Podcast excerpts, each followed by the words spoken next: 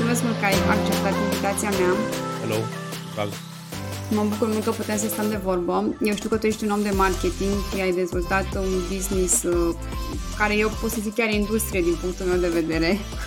Da, Doar că nu o să vorbim astăzi despre zona de marketing, ci o să vorbim despre Doru și cine este el, cum se organizează, cum planifică, cum, de unde și ai energia, altfel de lucruri. Ce obiceiuri bune ai sau ce obiceiuri bune ai început în ultimul timp. drăguț subiect. Cam, uh, cam în zona asta mergem. Oricum uh, vreau să uh, îți spun că te admir pentru, ce, pentru businessul care l-ai dezvoltat și mi se pare wow și uh, chiar, nu știu, pentru, pentru cineva care el a început de drum, cred că găsește acolo toate informațiile de care are nevoie să se dezvolte atât în zona personală cât și profesională. Da, mersi tare mult de introducere, sper să fie, să fie așa. Care a fost misiunea ta înainte să începi acest business? Ce ți-ai dorit tu, de fapt? Depinde care moment vorbim. Eu am avut cumva mai multe misiuni, dar misiunea mea cumva principală a fost bazată pe chestia educațională de, de mult. Eu vreau acum 12 ani, 11 ani, visam să fac o facultate, fac o școală. Asta era visul meu. Și agenția de marketing a fost cumva pasiunea mea principală prin marketing, după care la un moment dat mi-am dat seama că am putea să ajutăm pe oameni foarte mult pe zona asta de marketing să, să evolueze, adică nu doar să facem servicii de marketing, ci să um, și învățăm cum să-și facă ei marketingul propriu. Așa a luat naștere Kiwi Marketer, care este practic comunitatea noastră prin care învățăm oamenii să facă marketing. Ulterior, mi-am dat seama că noi putem să ajutăm mulți oameni pe multe alte domenii să facă chestia asta. Așa am făcut EduKiwi, care EduKiwi este o editură ce ajută trainerii, autorii, facă propriile lor comunități să facă educație pe subiectul lor. De aici nu vorbim doar de marketing. Hmm, Înțeleg. Practic ai dezvoltat un proces pe care l-ai mutat apoi în alte, în alte domenii. Da, ceva de genul acesta. Bine, noi deja eram implicați, noi vindeam deja cursuri cam de cam cu trei ani înainte de EduKiwi, care nu mai știu așa chiar cronologic, dar dacă ar fi să vorbim din prezent, cam acum 5 ani de zile am început noi să vindem cursuri, cărți și să fim implicați în zona asta educațională.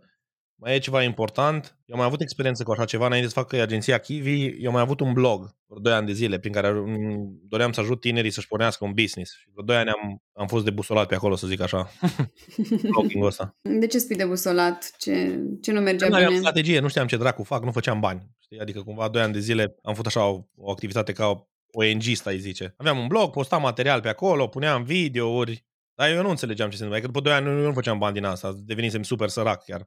Și gândește ce culmea, eu vorbeam de antreprenoriat și mi-am dat seama de chestia asta și, bine, eram și foarte tânăr. Ba, nu știu, aveam așa o viziune greșită despre cum se oferă informațiile astea online și care sunt programele plătite, care sunt cursurile, care sunt... Nu aveam o strategie, ai zice pe scurt. De am și făcut Hobby to Profit, nu proiectul meu principal la ora actuală, bine, pe lângă EduKiwi, care e parte din EduKiwi, să zic așa, că e un curs prin care ajut alți autori să facă cursuri online, știi? Tocmai din motivul ăsta. Sunt foarte mulți oameni care au o super expertiză, dar nu, dar nu știu să facă bani online, știi? De fapt. Adică nu, nu știu să-și monetizeze pasiunea, să zic așa, știi? Da, știu. știu. Încă mai învăț în zona asta. Dar uh, de-a lungul evoluției tale, nu știu, ți-a fost frică într-un anumit moment că poți să eșuezi sau că ceva nu o să meargă bine? Bineînțeles. Cum ai gestionat atunci? Bineînțeles, frica, frica este în permanență și este ceva, cred că firesc și uman să fie frica în noi. Cumva este- Frica este și chestia care ne responsabilizează totodată. Adică, cred că scopul nu e să nu mai simți frică. Scopul e de și simți frică să mergi înainte. Că aici e marea de problemă, de fapt, a oamenilor, că simt frica și nu fac nimica. E, știi, e chestia, mi-e frică de înălțime, dar oricum trec podul. Chiar dacă mi-e frică de înălțime în timp ce trec, știi? Și cumva, cred că asta e una din calități, dacă vorbim de obicei. Asta a fost obiceiul meu în permanență, să nu să nu, să nu mă opresc la primul eșec sau la prima provocare cumva. Nu știu, am, am trecut prin bucur, așa, cu bucurie prin toate cumva, știi? Nu știu, parcă prietenul meu opera tot timpul zice, bă, nu știu, parcă să lucrezi cu Doru, parcă niciodată nu eșuăm, frate. Timpul, trecem printr-o experiență, e ea pozitivă, negativă, nu-i problemă, am învățat ceva, oricum merge mai departe. Adică dacă ești cu Doru în barcă, oricum mergi înainte. Nu își mai contează ceva ce s-a întâmplat, știi? Și asta e. Și uite că vorbeam de vulnerabilizare. Vezi, uite, asta e vulnerabilizare. Poți să vorbești așa. Oamenii plătesc asta. Asta este un ingredient al cursurilor um, online în general, adică ci- când cineva vine să cumpere de la tine, Da. uh, Te cumpără pe este tine. obligatoriu să îi arăți o parte, o bucățică din... El aia cumpără, de fapt. El te cumpără pe tine. Foarte important asta. Clientul nu cumpără informația. Informația oricum o găsește gratuit pe internet deja. Toată informația e, e gratuită pe internet. Dacă știi să o cauți, ea există deja. Dar nu aia lipsește oamenilor. Într-un proces educațional sunt 10 elemente de care trebuie să ții cont, dar nu o să vorbim acum despre toate, că ar fi 5 ore numai despre asta să vorbim, dar unul dintre ele este exact chestia asta. Modelul, exemplu propriu pe care tu îl oferi oamenilor. Tu nu poți să înveți pe oameni ceva ce tu n-ai făcut. Și atunci, în momentul în care înveți ceva ce ai făcut, trebuie să înveți cu totul cum a fost pentru tine, cu bune, cu rele. Trebuie să înveți tot procesul, trebuie să le zici și căcaturile prin care ai trecut. Motivul pentru care eu fac mai mulți bani decât fac majoritatea influencerilor de pe Instagram, bine, nu știu dacă există un influencer în România care cred că fac mai mulți bani decât noi, dar nu despre asta e vorba, e exact motivul ăsta că noi, ca autori, ne vulnerabilizăm în fața oamenilor și învățăm ceva. Nu doar le arăt poze cu ce mănânc și cu mașina pe care o conduc. Atunci, asta este foarte important, să te vulnerabilizezi în fața omului. De ce? Pentru că el asta vrea. El vrea un exemplu pe care să-l urmeze. Și oamenii nu sunt atât de proști încât să creadă că viața e doar roz și doar floricele pe câmpii. Atunci, aici e marea problemă că oamenii, din lipsa lor de dezvoltare personală, le este foarte greu să se vulnerabilizeze în fața altor oameni. Și, sincer să zic, este și provocarea mea în continuare, adică să nu înțelegi că eu pot să fac asta cu ușurință. Eu fiind chiar un om al acțiunii, eu sunt foarte mult orientat pe pași, pe pragmatism. Este foarte greu să vorbesc despre probleme, despre cum am simțit, despre... Uneori chiar, chiar simt așa că îmi biciuiesc cursanții în sensul că nu, nu sunt atât de înțelegător cu ei, cu emoțiile prin care trec și toate cele. Dar repet, vezi, din nou, asta e vulnerabilizare. Ți-am zis ceva ce tu nu știai despre mine. Vezi cum am aplicat exact principiul despre care îți vorbesc? Aș vrea să te întreb altceva. Când um, în procesul ăsta al tău de dezvoltare al, al business-ului ai înțeles că vulnerabilitatea este elementul cheie și cum a fost în cazul tău concret? Da, foarte bună întrebarea. În momentul în care um, am vrut să vând mai mult, adică în momentul în care vrei o colaborare pe termen lung cu un om, nu există să nu faci asta. Aici vorbim și de un, de un client propriu zis, el te va, dacă îl ții pe termen lung, nu știu, poate cel mai lung longediv client al meu a stat la noi vreo șase ani de zile, cred că. Am lucrat pentru el în agenție și omul te vede cu bune curele așa cum ești, știi? Și atunci tu nu poți să ascunzi cumva chestia asta și trebuie să începi să gestionezi toată partea asta, adică să-ți știi calitățile și să-ți știi defectele. Și să fii ok cu treaba asta și bineînțeles să, na, să lucrezi la îmbunătățirea lor. Adică... Și cum a fost în cazul tău, concret? Da. Păi sunt mai multe momente. Deci dacă ar fi să eu așa cronologic, primul moment probabil în care am fost mai vulnerabil a fost acum 9 ani de zile când am făcut blogul ăla despre care îți vorbeam. Și acolo am, încercat, am început să fiu extrem de transparent și na, cumva având în vedere și pentru faptul că eram foarte tânăr și așa, am primit și foarte mult hate la vremea respectivă. Nu era, nu era ca și acum, nu știu, oamenii erau extrem de reticenți, adică foai de capul meu. Era nebunie. Cred că aveam cred că în număr regal de unlike-uri de câte like-uri, știi? Adică era, hate era foarte puternic în sensul că oamenii nu înțelegeau conceptele și unele lucruri despre care vorbeam la momentul respectiv. Cumva m-a demotivat destul de tare chestia asta atunci, la momentul ăla și cumva n-am mai, am vrut să mă întorc așa la un business parcă mai clasic. Am început cu agenția și după aia, după cu agenția, mi-am dat seama că dacă vreau să fac un impact din nou național și na, chiar internațional, să ajungă la o la o masă mai mare de oameni, trebuie din nou expunere din asta publică. În momentul în care am început să fac expunerea publică, deja nu aveam alte abilități, alte cunoștințe, alte rezultate. Mi-a fost mult mai, mult mai ușor de data asta, având și experiența aia precedentă, după care a mai fost o chestie. Eu mi-am dorit foarte mult să creez editura asta EduKivi, în care sunt mulți autori care fac cursuri foarte bune și educație. Și totodată, bine, ideea de hobby to profit încă nu aveam la momentul respectiv, dar pusem cumva să tatonez. Eu îmi dat seama că cel mai ușor. Eu lucram deja cu autori și autorii îmi dădeam seama că, bă, nu făceau tot ce spuneam eu. Făceau așa, parcă 20%, bă, și nu înțelegeam, bă, de ce nu faci tot ce zic dacă funcționează? Și mi-am dat seama că oamenii nu fac ce le spui tu, fac ceea ce faci tu. Și am zis, bă, stai un pic, dacă eu trebuie să învăț pe oamenii să devină autor de succes, prima dată să fiu eu un autor de succes. Ok, hai să facem asta.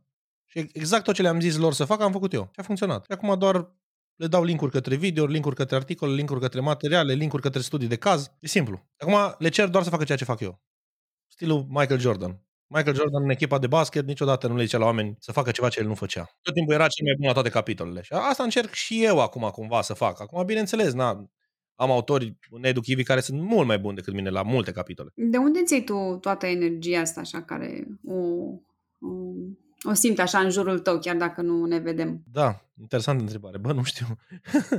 am mai fost întrebat asta.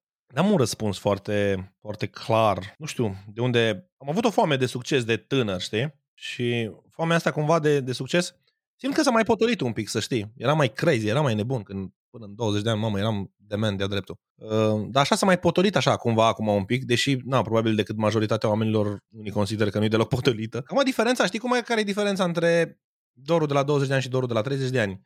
Acum, pe lângă că sunt energic și nebun, am și foarte mare încredere în ce fac și am și rezultate. Iar asta, asta un pic a schimbat jocul. A schimbat foarte mult jocul. De ce? Că dacă înainte eu trebuia cu cineva să mă contrazic pe o anumită idee, acum nu mă mai interesează să mă contrazic. Face cum vrea el, eu fac cum vreau eu. Adică nu mai ai nimic de demonstrat. Da, cumva, bă, vrei să faci pe direcția asta, nu vrei, whatever. Știi? E, pentru mine e egal. Vrei să te înscrii la un curs de-al meu, nu vrei să te înscrii la un curs de-al meu? Alegi tu. Eu știu că e bun. Dar știu asta la nivel intrinsec. Că tu vrei sau nu vrei, e ok. Cumva am, am, am început să înțeleg că sunt pentru anumiți oameni, sunt făcut pentru anumiți oameni, dar nu sunt făcut pentru alții. Adică cumva am, am început să separ. Am două categorii de oameni. Oameni care mă iubesc, oameni care mă înjură. Dar nu mai am pe aia la mijloc. Și îmi place asta maxim. Și nici nu vreau să iau pe aia la mijloc, de aia vorbesc așa. Întotdeauna vreau să vorbesc foarte fervescent, să ating cât de mult se poate o coardă sensibilă, ori îți place de mine, ori nu îți place de mine. Dacă pic la mijloc, e cel mai nașpa. Cam așa pică influencerii, ca să știi. Asta e diferența da. între expert și influencer. Influencerii sunt așa, nice to have pe Instagram. Să mă uit. Dar în momentul în care mă pun să fac ceva, meh, nu. Ce înseamnă succesul pentru tine? Interesant, și ai întrebări de astea așa bombe. Place, n-am mai fost de mult la un podcast din ăsta așa sau la un emisiune în care mai vorbim și altceva decât business și marketing. Păi asta ți-am zis că e despre Doru, nu e despre da. E foarte bine, îmi place. businessurile lui Doru. Îmi place, îmi place. Um, Mă, succesul, cred că e, prima chestie, nu știu, eu, eu cumva succesul o leg foarte mult de fericire, așa cumva. E parcă cumva succesul e fericire la mine în capul meu, așa cumva. Și, nu știu, cred că succes am de foarte mult timp. Eu mă consider un om de succes de mult. Pentru că am avut posibilitatea asta să aleg, libertatea asta cumva, care probabil a fost dată și de părinți. Deci probabil am avut și un noroc pe partea asta. Sau cine știe, de acolo pe psihologia transpersonală, tu ți-ai ales părinții. Uh, deci, libertatea asta așa cumva să faci ceea ce îți place, să trăiești oameni. Cel mai mult știi să ajuți. Asta e cumva ce mă motivează pe mine, că m-ai întrebat aia cu ce, ce mă, ce mă motivează. Da. E, e, faptul ăsta când ajuți oamenii, a, a, asta mă încarcă extraordinar de mult. Faptul că văd că alți oameni cumva sunt impactați în bine de ceea ce fac eu îți dau o anumită energie. Unii ar zice că e ego. Ok, e ego. Dar, băi, it works. Știi? Adică chiar vorbeam și cu psihoterapeutul meu că zicea că trăiesc din ego, știi? Și eu vreau să zic, nu, nu, nu, nu, nu, nu e adevărat. Că nu înțelegeam foarte clar ce înseamnă ego, știi? Când mi-ai ce înseamnă ego, Bă, dar nu chiar așa de rău ego ăsta despre cum se zice. știi? Și uh, chestia asta cum ar veni că ajuți pe alții și vezi așa, na, cumva are un impact mai mare. Adică, nu știu, când mă oprește un om pe stradă și mi zice, bă, mulțumesc, uh, m-am uitat la video al tău pe YouTube și uite ce am făcut. Și eu sunt nu știu la, nu știu la care video se referă, știi? V-am dat seama că asta rămâne așa, cumva, în eternitate. În... Na, până la urmă, vrei să ajuți oamenii. Eu consider că un business bun sau orice activitate, dacă ajută oamenii, mai devreme sau mai târziu oricum o să aibă succes. Și asta ți aduce ție fericire, ceea ce se transpune într-un succes? Da, da. Și faptul că sunt liber cumva să fac ce vreau în condițiile mele, lucrez cu cine vreau, asta cumva simt că mă, mă, mă, mă împlinește, știi? Libertatea asta pe care, pe care o afacere ți-o, ți-o oferă. Iar dezvoltarea personală îți atrage niște oameni alături, care sunt niște oameni faini în general, știi? Da, corect. Probabil că cercul tău social sau uh, comunitatea ta apropiată este la fel ca tine. Da. Cam, aș, cam da. așa da. se, se adună oamenii. Cam da. Cam da. Dar eu sunt un om, să știi, umblu în foarte multe cercuri sociale. Uite, este o chestie interesantă despre mine. Eu o să mă vezi deseori în cercuri sociale în care nu te aștepta să fiu. Cum ar fi? Nu știu, eu, eu umblu, de exemplu, cu prietenii din, din, din copilărie, de exemplu. Îmi place să discut cu ei. Chiar dacă suntem poate total diferiți ca și mod de gândire. Ies cu tineri, ies cu oameni în vârstă. Nu știu, parcă cumva găsesc plăcerea în multe chestii așa. Nu am numai un anumit gen de oameni cu care vreau să stau. Știi? Nu știu, parcă îmi place să merg așa mai multe feluri. De, de exemplu, mi-aduc aminte că eram în Bali și stăteam cu localnici de acolo, știi? Și, bă, nu știu, probabil fundamental nu ne asemănam, știi?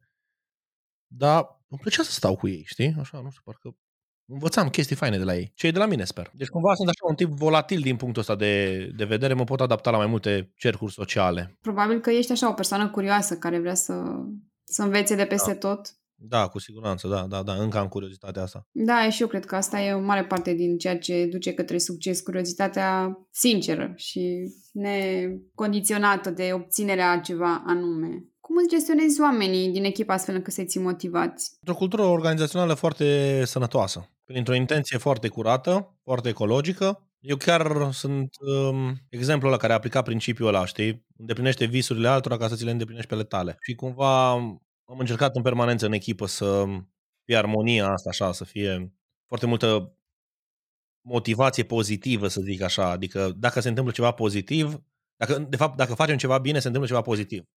Dacă facem ceva rău, remediem. Dar nu se întâmplă altceva. Știi? Adică am încercat să aplic mai mult motivația pozitivă decât biciu. Să zic așa. Și, adică, cumva, notele bune se folosesc, notele proaste nu există.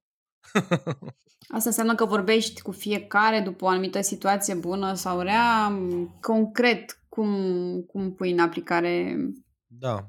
La, referi pârghia efectivă, cum se întâmplă totul? Da, pentru că dacă auzi, pe, mă rog, chestii de genul ăsta, cultură organizațională, sună atât de vag și de, nu știu, nu, nu spune nimic. Adică dă-mi o situație, uite, s-a întâmplat, Xulescu a făcut ceva, uite cum a reacționat eu și uite ce... Da, hai să-ți dau câteva exemple. Uh, prima e, la, la noi toată lumea câștigă și procentual. Deci nu există numai salarii fixe. Asta e prima chestie, foarte importantă, de aici fundamental. De ce? Pentru că de aici se creează foarte multe oportunități pentru oameni. Dacă îi vorbim de un business și tu ești la conducătorul businessului, trebuie să te gândești să-i motivezi pe oameni și așa. Apoi, oamenii întotdeauna sunt consultați despre cum se simt în momentul în care fac o anumită activitate. Adică ceea ce au ei de lucru efectiv.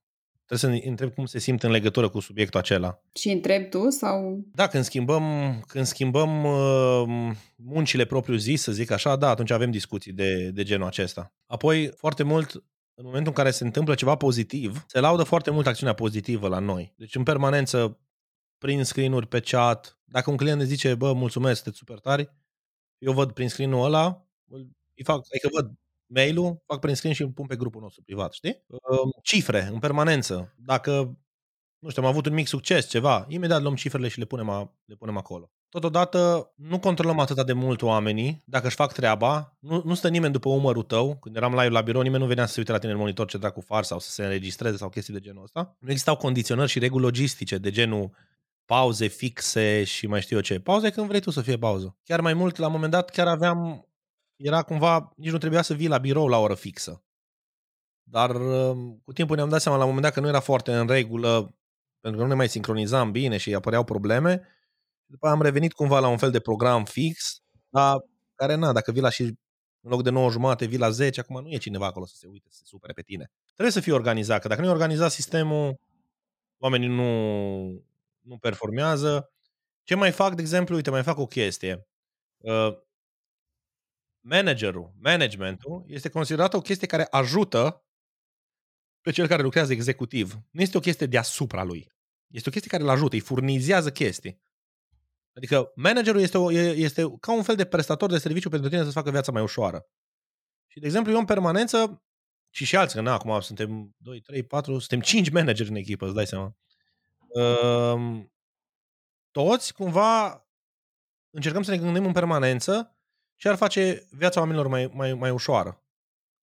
Și văd asta, adică văd, bă, uite, un sistem nou de organizare, uite, o procedură, uite, mi-au eficientizat treaba aia, uite, au făcut un, o integrare cu chestia aia, să meargă mai repede, uite, adică în permanență se vede progresul ăsta pe proceduri și sisteme și atunci cumva oamenii sunt foarte recunoscători către cel care conduce echipa, știi?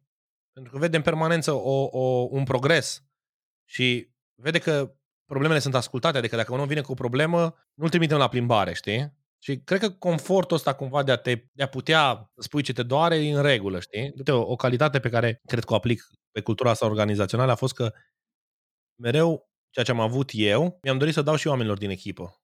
Adică aici plecând de la, dacă eu fac bani, vreau ca și oamenii mei din echipă să facă bani. Dacă eu fac, dacă eu fac cursuri, de exemplu, am apucat să fac cursuri și am văzut că fac bani în chestia asta, Bă, vreau ca și oamenii mei să facă curs. Practic ai construit cu ei dându-le lor uh, putere, nu știu, în engleză e empower, dar în, uh, empower, dar în da. română nu se traduce. Putere și a oamenilor, ai zice, da. E, cumva am dat oportunitatea pe care eu am văzut-o și altora. Uh-huh. Eu mi-am cumpărat un curs acum o lună și ceva pe care am dat 9300 de dolari. Știi care a fost primul lucru pe care l-am făcut după două zile ce am intrat pe el? Dar ai dat acces și la alții. Am întrebat cine vrea de la mine din echipă să fie în chestia Și ce curs este atât de scump? Nu pot să zic momentan. Că face parte din strategia noastră de anul ăsta și nu vreau încă să o dezvălui. Dar o să se afle. Noi la cât suntem de transparent, stai liniștită. Adică merită banii ăștia? Eu zic că da. Bănuiesc că este ceva, nu știu, făcut uh, custom, nu e un curs pe care îl cumperi de pe internet, bagi ba, da. cardul da. și plătești. Ba da, exact așa e. Da? Da, așa e. Ah. Sunt curioasă când uh, o să fie public ce curs poate să fie atât de scump. Sunt multe, sunt unele mult mai scumpe. Eu am un prieten care plătea 100.000 de dolari numai să fie într-un mastermind. pe an. Probabil că era o vedetă din asta Nu, internațională. Vedetă. Nu. Doar cineva a reușit să facă un mastermind în care a adus 50 de oameni, toți milionari și toți trebuia să plătească 100 de mii de dolari să fie în mastermind-ul ăla. And that's it. nici măcar nu era content, nu, nici nu aducea cont, doar îi punea la masă să se întâlnească. Ah, ok, deci el nu făcea nimic, doar Nimic, uh, nothing. lua banii. Întâlniri, da. Uite, vezi, Managerul idee de progresei. business. Idee de business. Da.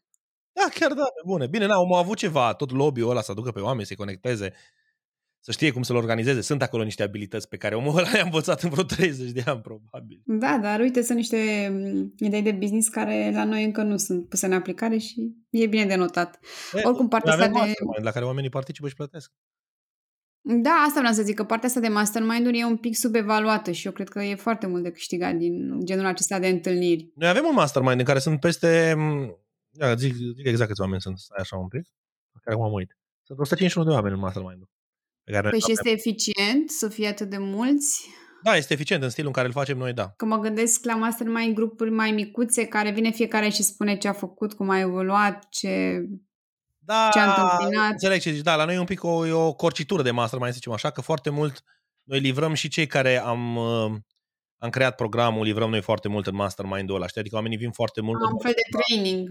Da, da, primesc și training-uri din astea care sunt doar pentru ei și atunci cumva îi ajută foarte mult. Asta e pentru cei care au terminat cursul Hobby to Profit, nu poți să intri altfel în el, știi? Mă refeream la zona asta de mastermind, ne te întâlnești tu cu uh, alți oameni din diverse domenii, dar care aveți cumva niște interese comune și te ajută cumva să evoluezi și tu faptul că ești în acel grup. Păi așa se întâmplă. La noi oamenii vorbesc, spun studii de caz, spun ce au mai experimentat, în întâlniri vorbesc ce au experimentat, ce merge, ce nu merge, trăiri. Știi? Deci cumva Mhm. uh-huh. e, e, o parte e mastermind bine, și o parte este și livrare de mentorare, știi, de, de Mentor, da, da, exact, mentor, în care e foarte important și acesta, sigur. Ce secrete de productivitate ai?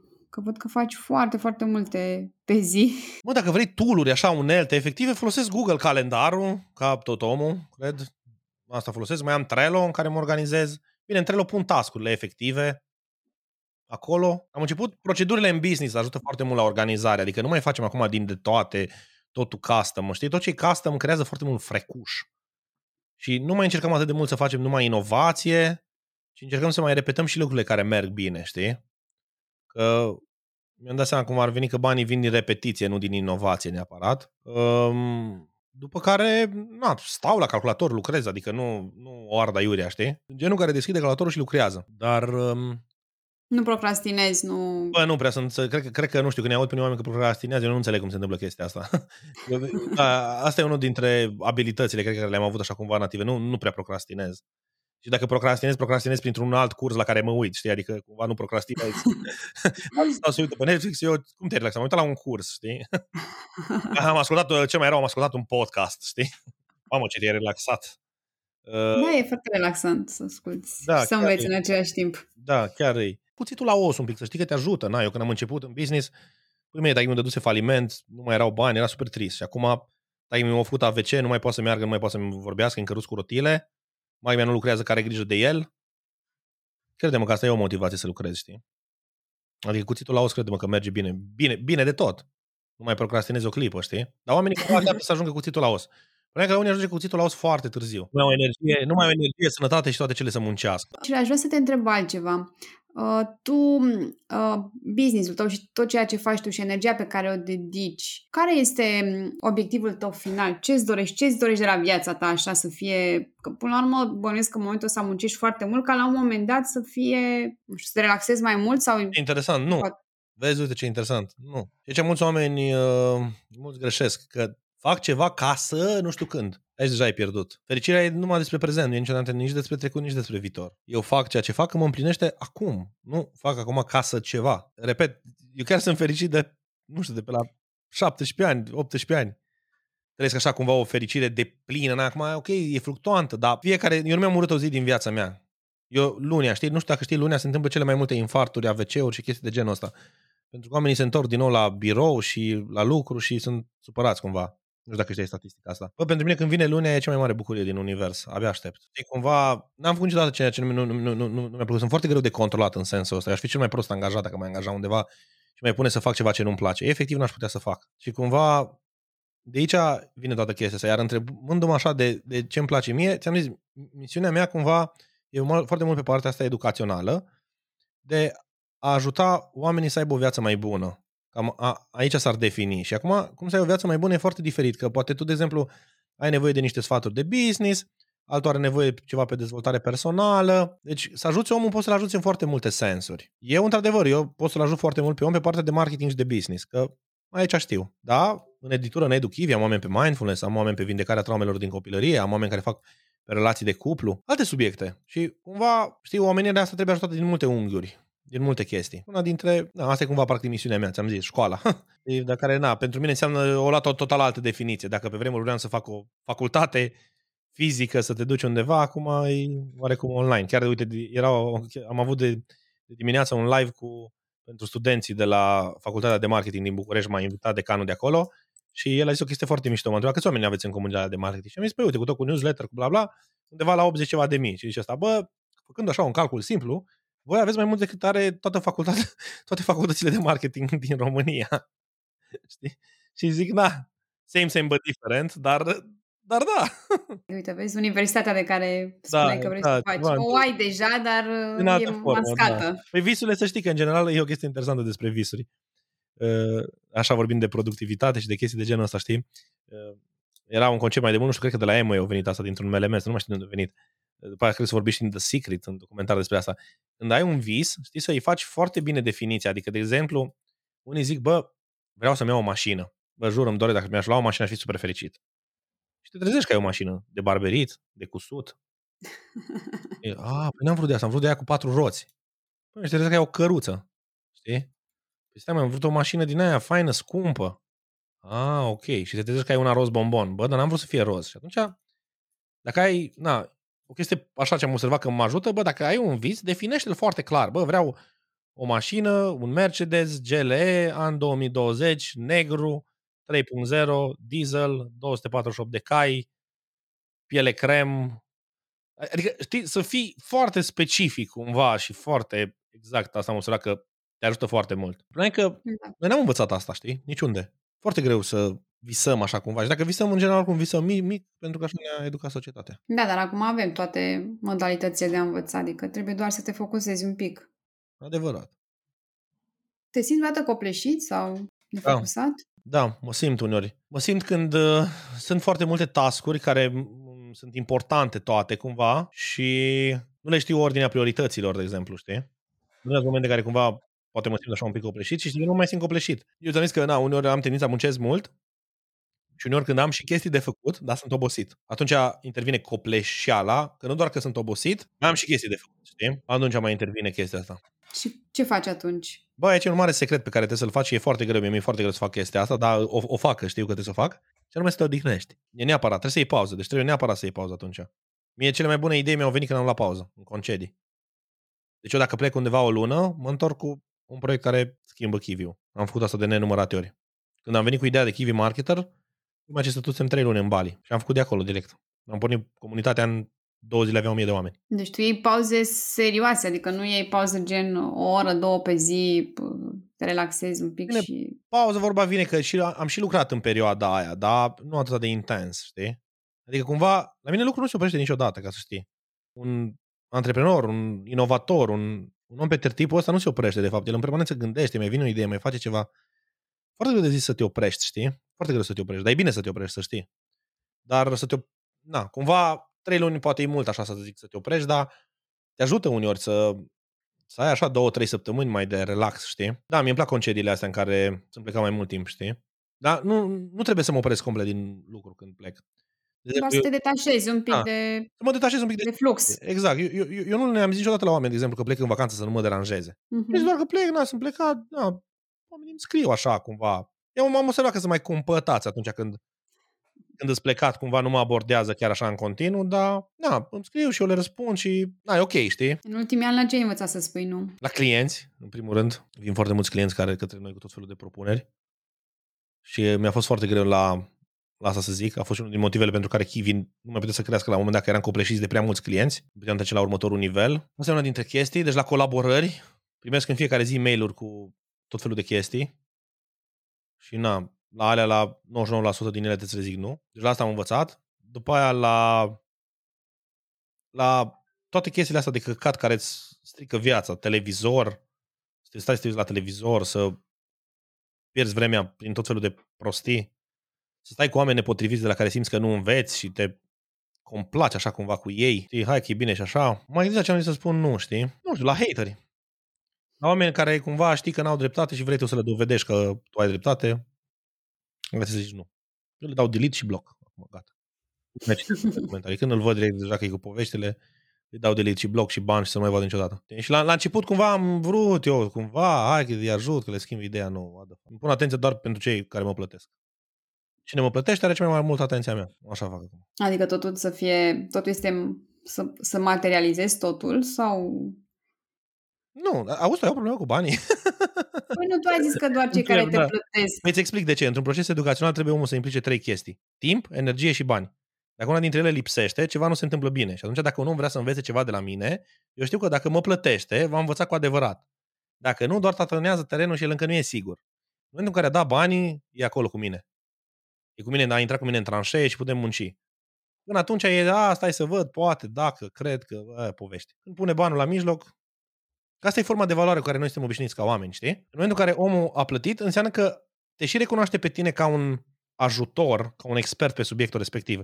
Că în momentul în care îți cumperi hârtie igienică, tu ești convins că aia te va șterge la fund. Nu-ți pui întrebări după aia ulterior după ce ai cumpărat-o. De aia o cumperi, înțelegi? Că ești convins de că, că își face treaba, detergentul, nu? Tu când îl bagi în mașina de spălat, N-ai nicio îndoială că detergentul ăla nu-și va face treaba. E, exact așa trebuie să fie și cu chestia educațională.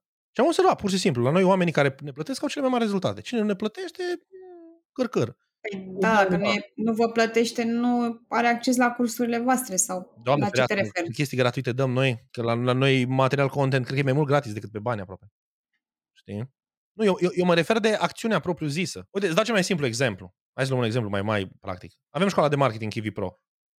Accesul e banal, e ieftin, 19 euro pe lună. La un dat am dat-o gratuit o lună de zile. Atunci s-au înscris vreo 10.000 de oameni. Din oamenii ăia, nu știu câți au făcut ceva. E, ăia care plătesc, un total alt procent au rezultate. Știi că omul e implicat în momentul în care plătește. A, aici sunt și eu de acord că, de exemplu, dacă vezi un uh, filmuleț pe YouTube cum să faci nu știu ce chestie, nu te ajută cu nimic. Dacă plătești pe cineva gen, nu știu, 1000 de euro să te învețe, cu siguranță o să ți minte toată viața. Corect. Corect. Eu de-aia plătesc pentru cursuri. Eu pot să mă acces la o grămadă de cursuri pe gratis. Nu, tot timpul le plătesc. Da, sunt și eu de acord cu tine că și eu am făcut școala de coaching care am făcut-o, am plătit pentru ea, mă rog, un an jumate, încă mai plătesc. Adică a fost extrem de scumpă și am meritat fiecare bănuț, am profitat de fiecare exact. oră, de fiecare exact. minut. Exact. Că tu erai convinsă că vrei să faci chestia asta și Ex- simțeai motivat. Da, da, exact. Acolo, exact, da. Da. Așa funcționăm noi ca și oameni și e în regulă, nu e, nu e, nu e ceva greșit, e ceva în regulă ce, na, cumva fiecare trebuie să înțeleagă asta de, despre el. Uite, îți dau un exemplu. N-am, cred că n-am citit nicio carte pe care am primit-o cadou. Deci nu știu dacă am citit vreodată o carte pe care, care am primit-o cadou. Dar cărți pe care le-am cumpărat eu, o grămadă am citit. Uite, îți dau un exemplu. A doua mea carte de dezvoltare personală, așa, ca lumea, pe care am citit-o cu mare drag, a fost Tată bogat, tată sărac. Cred că aveam, nu mai știu, 16 ani. Și bă, când am citit-o, nu am ajunsesem la jumătatea cărții, că urlam pe la maică mea, oai, ce tare, ce bla bla. Și mai mai se uita așa râzând la mine și zice, Dodo, că era așa îmi zice, mă, tu nu-ți aduce aminte de ceva? Și zic, nu. Ia adus aminte cu vreo trei ani de zile. Ce? Mai știi ce am vorbit noi de cartea asta? Zic, nu mă, ce ai, nu mi-ai zis niciodată. Mi-am scoate din bibliotecă aceeași carte pe care eu o citise cu trei ani înainte și mi-au recomandat-o. Eu n-am auzit-o. Eu nu auzeam, deci eu n-am auzit că mi-a zis ceva de carte așa, așa. Îți dai, îți dai seama? Și am zis, Dodo, eu am citit asta cu trei ani de zile și te-am zis și ție să o citești. Dar nu mai auzit. Și acum tu ai venit cu ea, ți-ai cumpărat-o și o și citești. Bravo. Și m-am trezit că am două cărți în bibliotecă de tată bogat, tată sărac. Una de la mama, una cumpărată de mine. Te ne apropiem de final și am o ultimă întrebare. Dacă avea un billboard pe care ar putea să-l vadă toată lumea, ce mesaj ai pune pe el? Da, un moto? Un moto, mesaj, ceva care te ajuta pe tine.